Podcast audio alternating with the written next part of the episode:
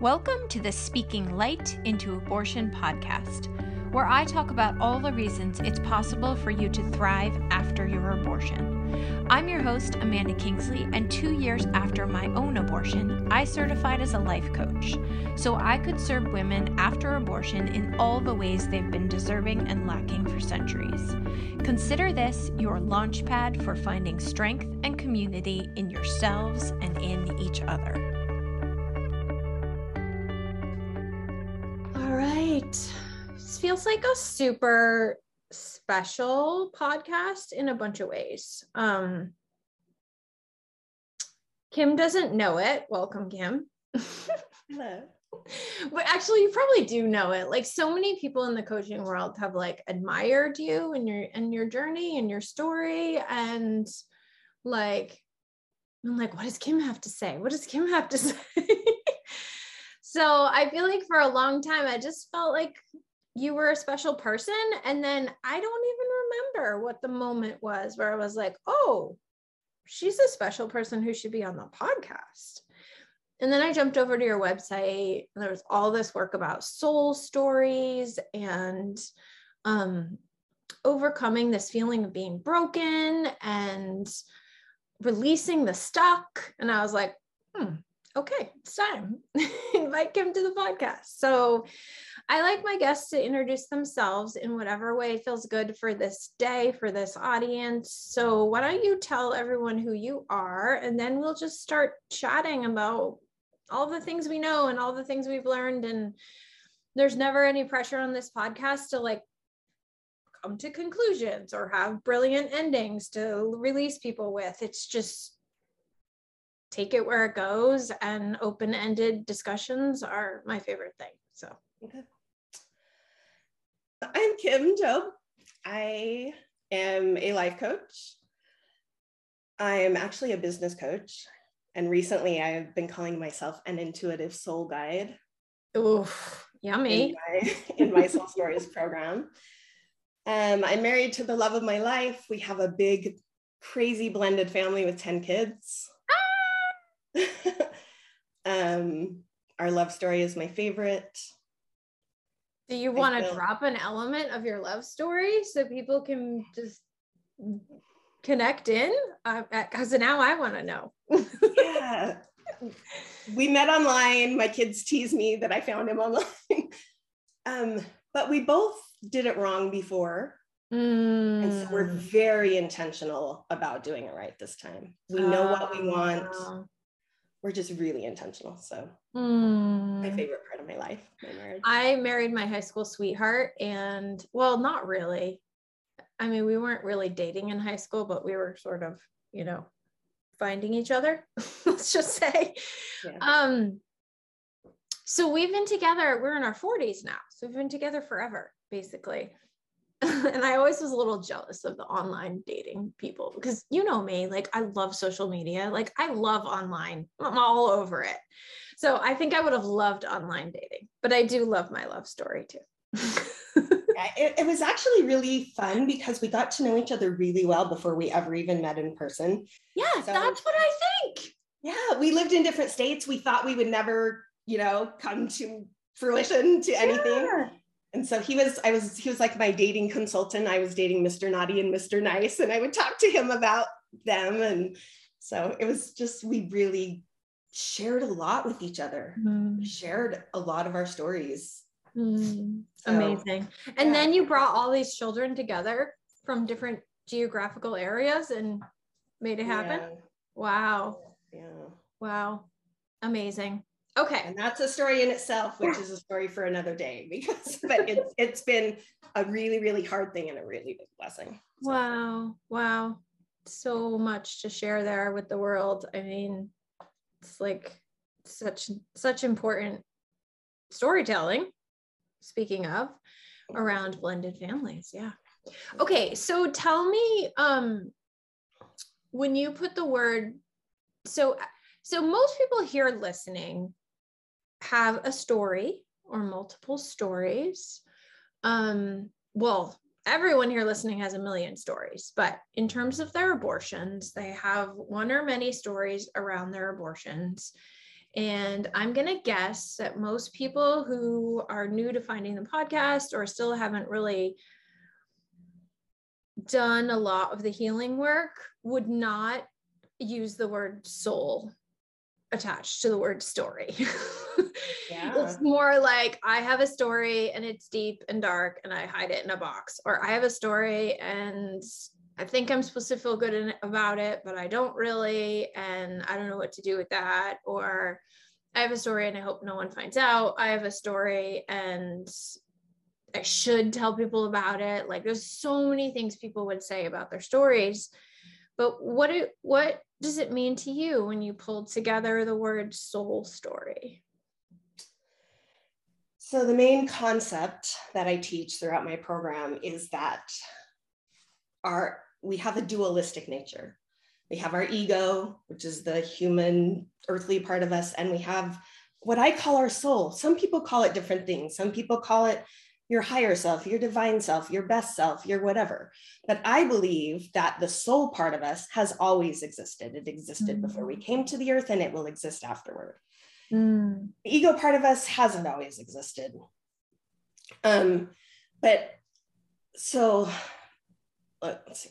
I believe. How did you that, wait? Can I ask quick? How did you come to that belief? Have you always had that belief about souls, or is that something you developed over the years? Um, some of it came from the religion that I grew up in, the soul part of it.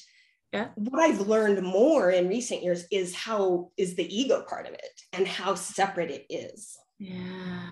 So I think I've always believed and known the soul existed. I've always felt a connection with who I was.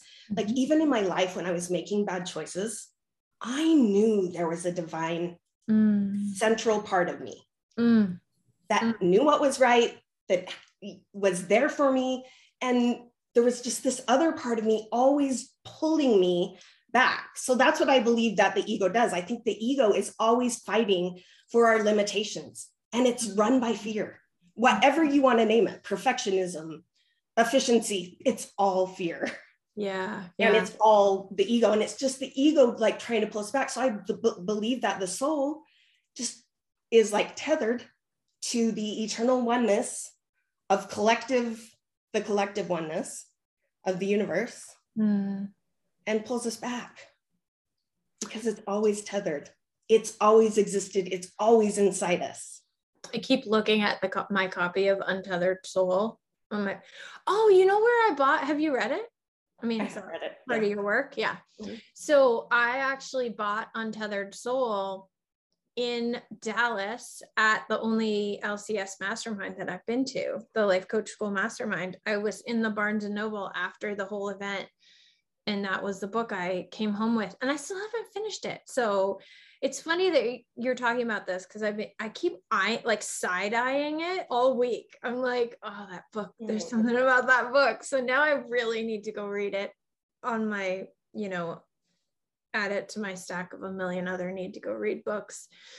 But I will link to that, The Untethered Soul. And then also my very first and favorite, like perspective shifting, I don't know, like world changing book was um, A New Earth by Eckhart Tolle. Mm-hmm. And so when you talk about the ego, I'm like, this is where I like started seeing life in completely new ways. When I read that book, like everything changed for me. I was probably, might have been like 30. Anyway, life changing book about understanding the ego. Um, yeah. And that it's not us.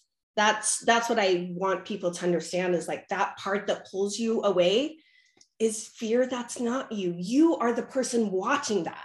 Yeah. And I say, don't be a neutral observer. I say, be a compassionate observer. Mm-hmm. Like love those parts of you that are that are afraid, that are sad, that are angry, that are whatever they are.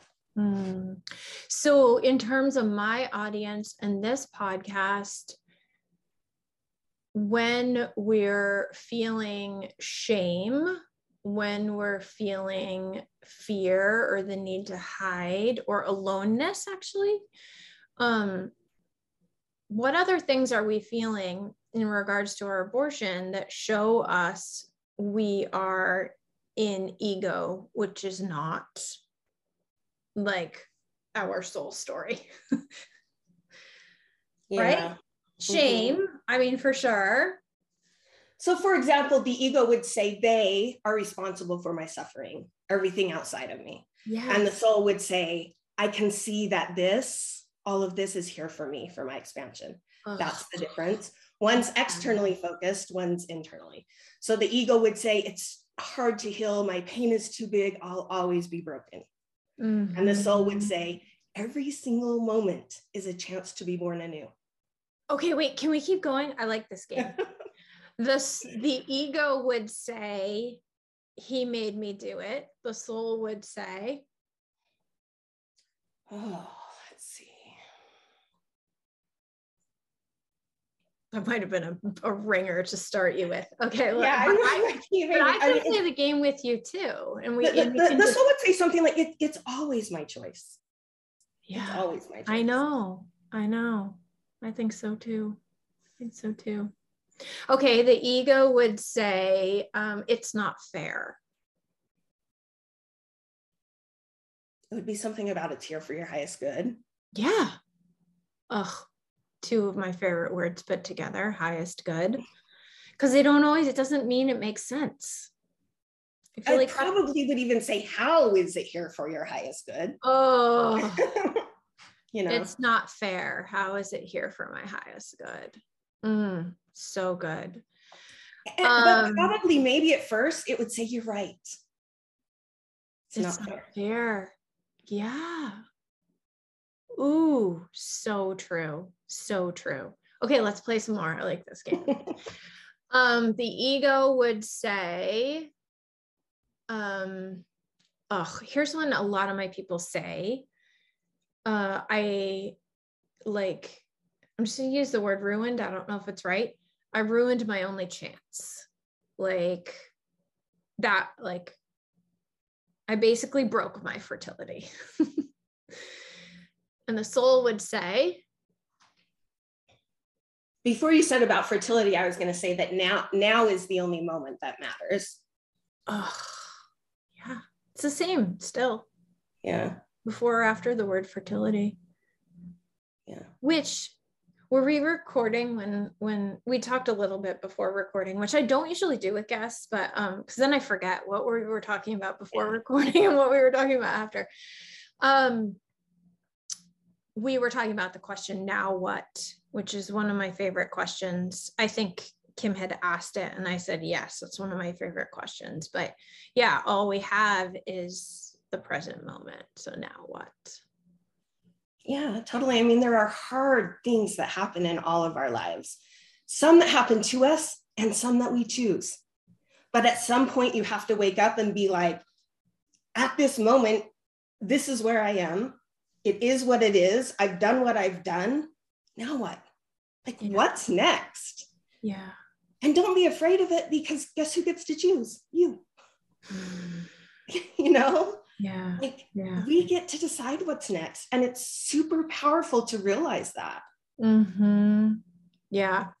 Okay. So you got into this work because there's some pain in your past. There's some um, things that have happened to you, choices you've made that led you here to be able to to pave the way and lead this whatever lead this path um, for other people who feel broken by their pain broken by their past broken by their darkness. Um, do you want to talk about that a little bit? Like how did you get here? How did this work come into your life yeah, I've always kind of had a story of being broken. Mm. I've had a lot of things that happened to me throughout my life. It started when I was five. I was sexually abused by a babysitter. I didn't know what to do with that at that time. Like it opened stuff in me that I was not old enough to handle. Um, that little girl often felt afraid. She worked really hard to prove that she was smart mm. and that she was still worth loving. Mm-hmm to escape her confusing feelings, she spent her entire life in books, mm. which became one of the most powerful gifts in my life. It made me super smart, mm. made me mm. able to figure anything out. So, what I did, like, slowly, as I looked at my past stories, beginning with that one, I found the strengths in every single one. Mm. And I saw that the things that I love the most about myself today came from all of those hard things. Mm. Some that happened to me, lots that I chose. Yeah. It just strength after strength after strength. Um, I'm trying to think what other what other examples I could give you. Um, that little girl who was really damaged grew into a teen who was way too hard to handle. Mm. So my parents put me in foster care. Mm. That was way too hard for me to handle. Mm-hmm. And um, I eventually ended up going back home. And then I eventually ended up homeless when I was 16 years old, like lots of really, really hard things. Yeah. Um, I did lots of things during that time that I was homeless for my safety. It was the middle of winter to have a place to sleep at night. I ended up sleep like staying at a drug house. Lots of really, really, really hard things happened there. Yeah. And I had a house, loving house, a mile away I could have gone home to, and I didn't choose to.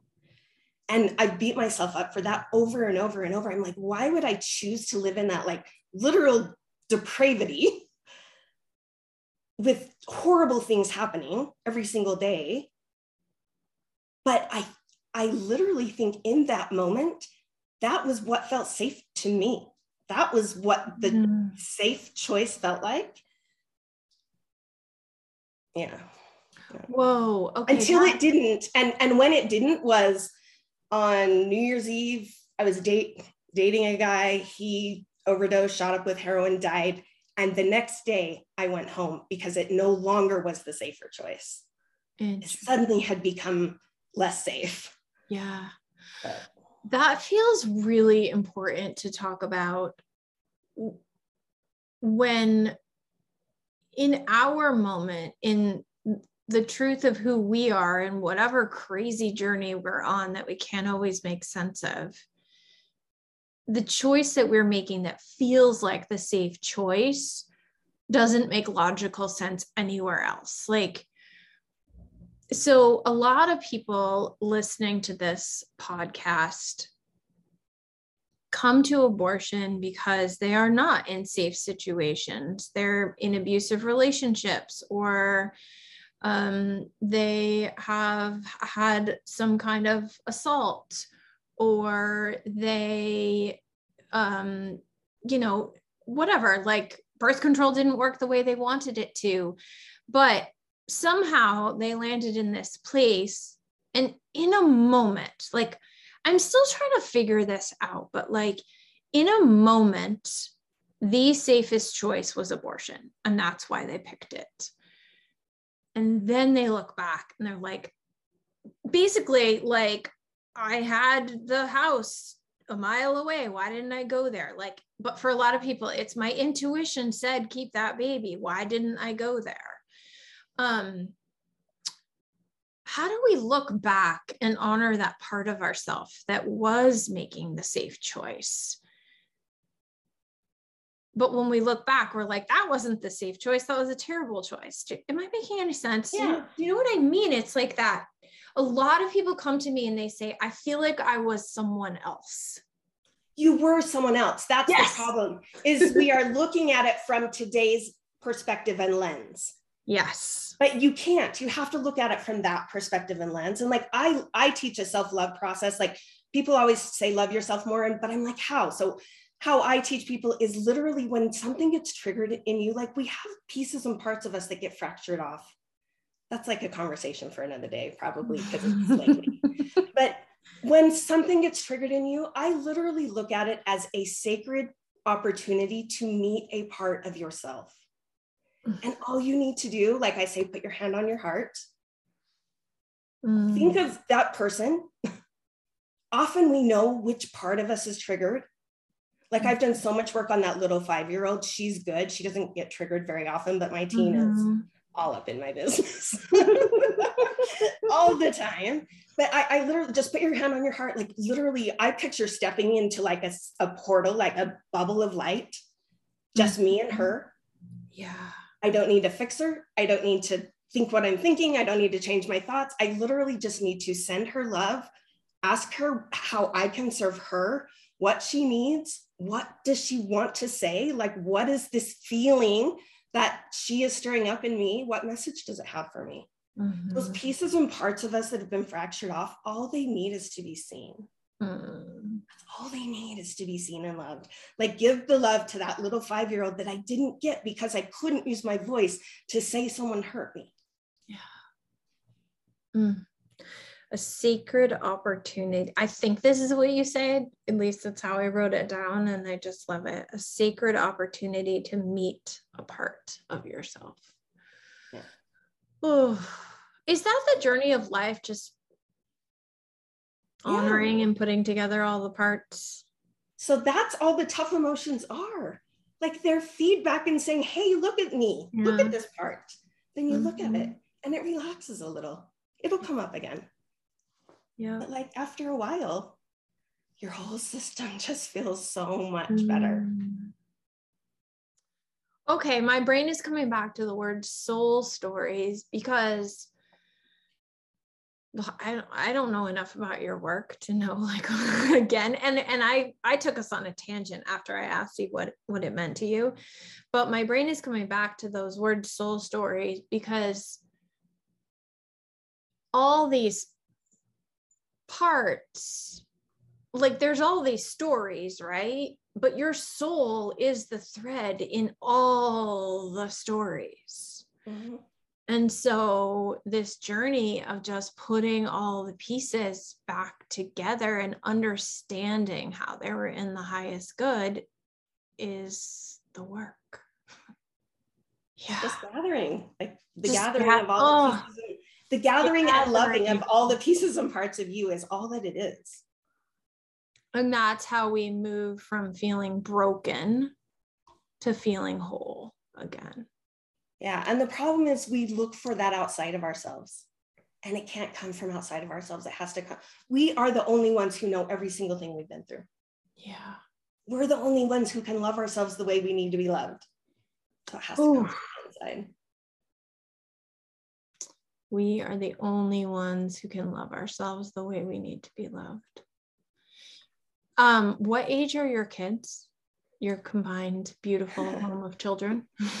my baby is 18 and our oldest we have two that are 29 so 18 yeah. to 29 yeah so my oldest is 17 and like she just popped into my head as soon as as soon as you said those words like when you are parenting i think harder parenting as they get older and and remembering that that you can love them in all the ways you know how, but they are the only ones who can love themselves the way they need to be loved.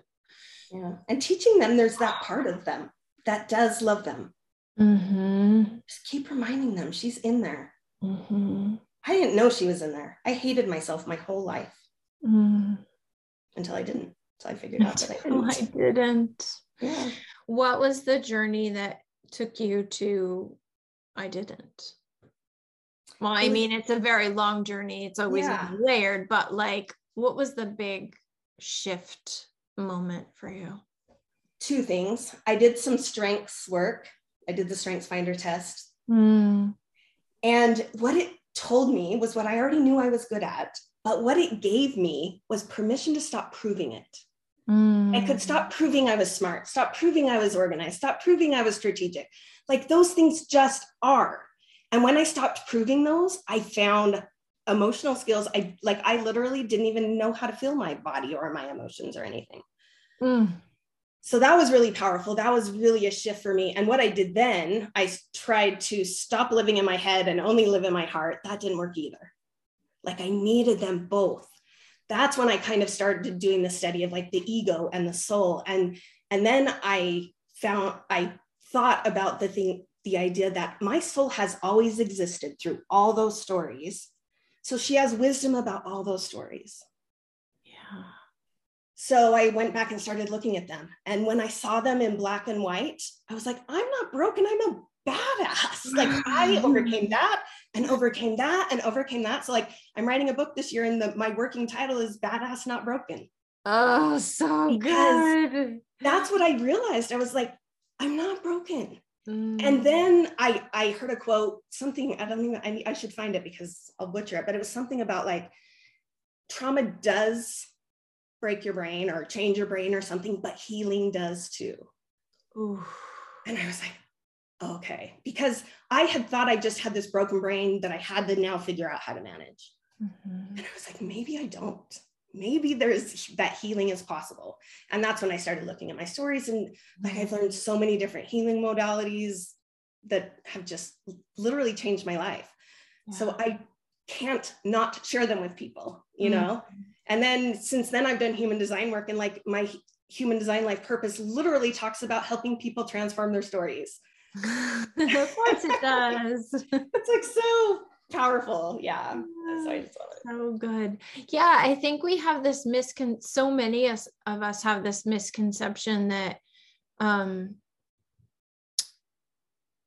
at that moment of breaking when we become broken that it's a permanent thing that can't be changed and somehow healing is not a permanent thing that sticks like i don't know why this is why we believe this but it feels really evident to me like hearing you talk just remembering that like healing forever changes us as much as the hard stuff forever changes us. And it's also a practice. Like i do think that healing is a lifelong practice mm-hmm. but once you start it it's literally so addicting you want to do it. Mm-hmm. i can't go a day without meditating. I love it so much. You know there are just things that i that i love so much because they've changed my life and they just what they do the reason i love them is the, because they reconnect me with my soul yeah they remind me who i am mm-hmm. so Beautiful. You start, you can't stop. um, okay. Is there anything? I mean, I just invited you onto the podcast because I felt like you had brilliant words to share with the audience, which you you have. Um, but was there anything that you felt like you came to the show wanting to talk about or that has come up since we've been talking that you think someone in this audience needs to hear, wants to hear? I think it's just really powerful to look at each individual story and find the strength in them.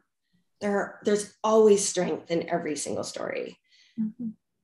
And it doesn't mean that you have to change the story to be pretty to find the strength. The story can still be ugly. Uh, can you talk more about that? Um, That's another huge misconception is that we have to turn it around and make it look beautiful and make it feel like we have to make it pretty before we can love it or live it or um yeah um do you have an example in your in a story in your life that you that isn't pretty and you still like have found that peace with it um, I mean, I guess even just that example of my five year old who spent, like, I literally had a lot of secrets and I didn't know what to do with them. And I spent a lot of time alone. Mm. Um, but I spend a lot of time reading. I was, it, I think it made me super smart, really inquisitive. I could, I literally can read anything and figure it out. So, like, that was a gift and a strength that came from that. Um, I think another one is like, I've made a lot of wrong choices in my life, like lots. But because of it, I have so much compassion for other people making wrong choices in their life. Mm-hmm. Speaking to it when you still use the word wrong, like you yeah. still define them as wrong. Yeah. Um, so that's kind of answering the question in it in itself is like we don't have to define them as right choices mm-hmm. to do the healing work. We can still define them as wrong choices. Someone else might not define them as wrong choices. Yeah. I mean, this is like the ultimate abortion story, right? Like, mm-hmm. we talk about this a lot, um, or I talk about this a lot, particularly with, you know, certain clients but many do regret their abortions and and and own them as wrong choices and still heal. So I think that is I think when you described I've made a lot of wrong choices, like that is it. It's like you they can still be wrong to you. Yeah. And you can heal. I think somewhat it's part of owning your own back by saying it was a wrong choice. Yeah. that I'm is how I have my back. That I made it. But mm. now what?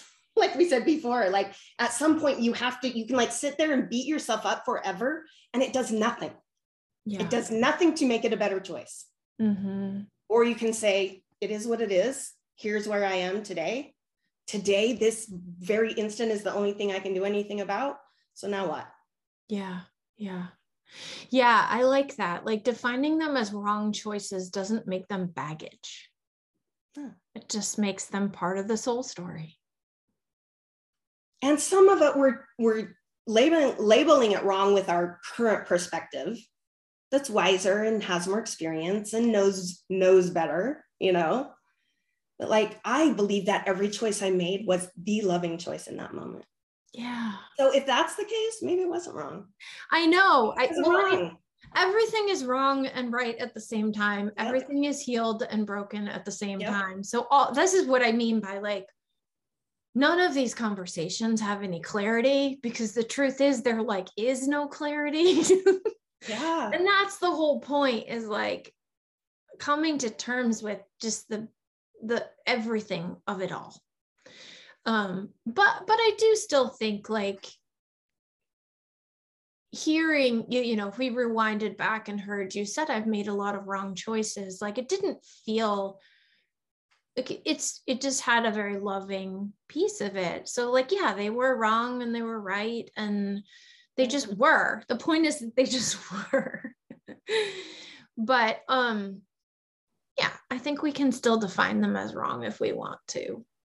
And unless you feel like there's anything else that someone listening needs to hear um, go ahead and share that or tell us where we can find more of you and do more of this beautifully healing clear unclear life of being human Yeah, I just want to st- just end by saying that like I know how it feels to be broken because I spent my life telling the story about why I was. Yeah. So that's what I want you to be uh, really aware of what stories you're telling. I told the story forever that I was broken, but I wasn't broken and neither are you. Nobody is broken. Mm. Nothing that you chose, nothing that you did, nothing that happened to you broke you. It was the story that was broken, not you. Yeah. I mean, one of my favorite things to do with the thought model is to change the T line to the S line and call it the story because that's all it is. Uh, yeah. It's just the story. Beautiful. Oh, I love that. So, yeah, mm-hmm. just be really aware of what stories you're telling to yourself and to others because they matter. They matter. They create your life. Mm. So um, you can find me at coachandkim.com. That's my business website. You'll find Soul Stories in the menu or um, on Instagram at Kimberly J Coaching. Nice. So I'm a big fan of Instagram. yeah, me too. Thank you so much. Welcome. Um, for having me. Another good episode in the books. And um, yeah, until next week. Okay, thanks.